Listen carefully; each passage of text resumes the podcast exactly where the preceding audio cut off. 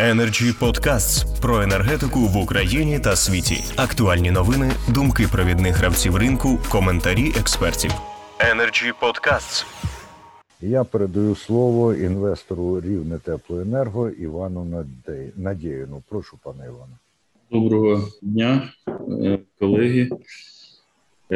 Вітаю. В принципі, тема у нас сьогодні – це енергетичний мікс і стан і перспективи, тому про стан багато вже було сказано, і тут ситуація, вона дуже така контрастна з тою презентацією, що давав пан Конрад, і дійсно вона така красномовно свідчить про те, в якому стані сьогодні знаходиться взагалі українська енергетика.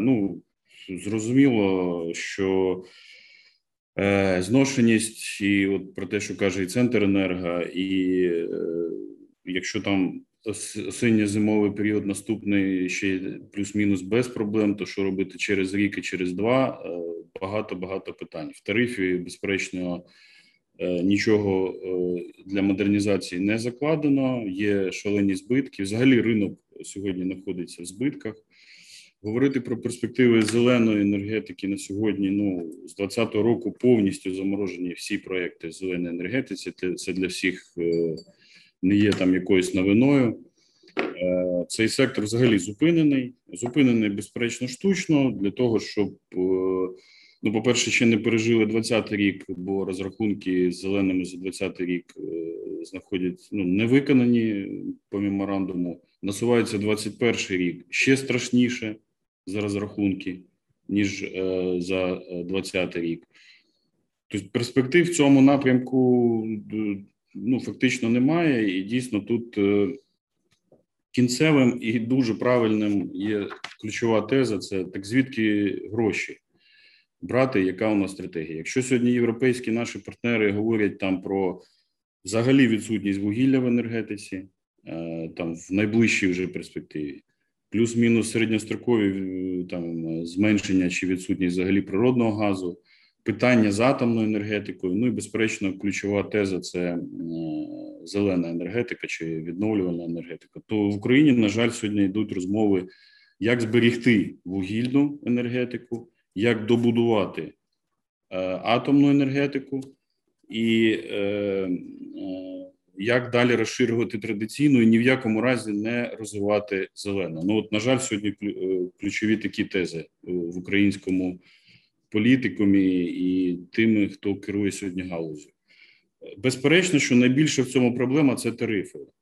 Катастрофічно наша влада, наш уряд не готовий сприймати тезу про те, що у нас сьогодні в Україні найдешевші тарифи на енергію в Європі.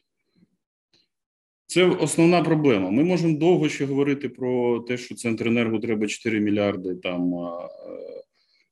Енергоатому треба 20 мільярдів і Укргідро ще декілька мільярдів. Але ці гроші не з'являться ні звідки, бо, на жаль, як правильно зазначають наші західні колеги, у українців перспектива не збільшення тарифів її просто немає. Якщо ми в 6 разів сьогодні менше платимо за енергію, ніж німці, це, я думаю, ще оптимістично, там в 3 рази менше, ніж поляки, і маючи зовсім інший вже стан, на жаль, сьогоднішньої енергетики, ніж наші західні, і нам треба мультиплікативно більше інвестицій сьогодні в цю галузь, бо галузь в збитках, галузь не модернізована.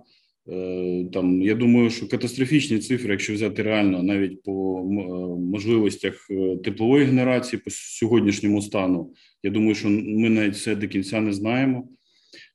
Не говорячи вже про атомну, бо там безпека взагалі континенту і так далі. Тому, на жаль, все в політичному рішенні. Якщо воно сьогодні буде, і буде через рік, через два, коли б воно не було, ми просто заморожуємо сьогодні цю ситуацію. Якщо ми кажемо, ще 2-3 роки давайте пограємося в популізм, потримаємо тарифи, далі все це, борги ринку вже скоро будуть більше, ніж 100 мільярдів.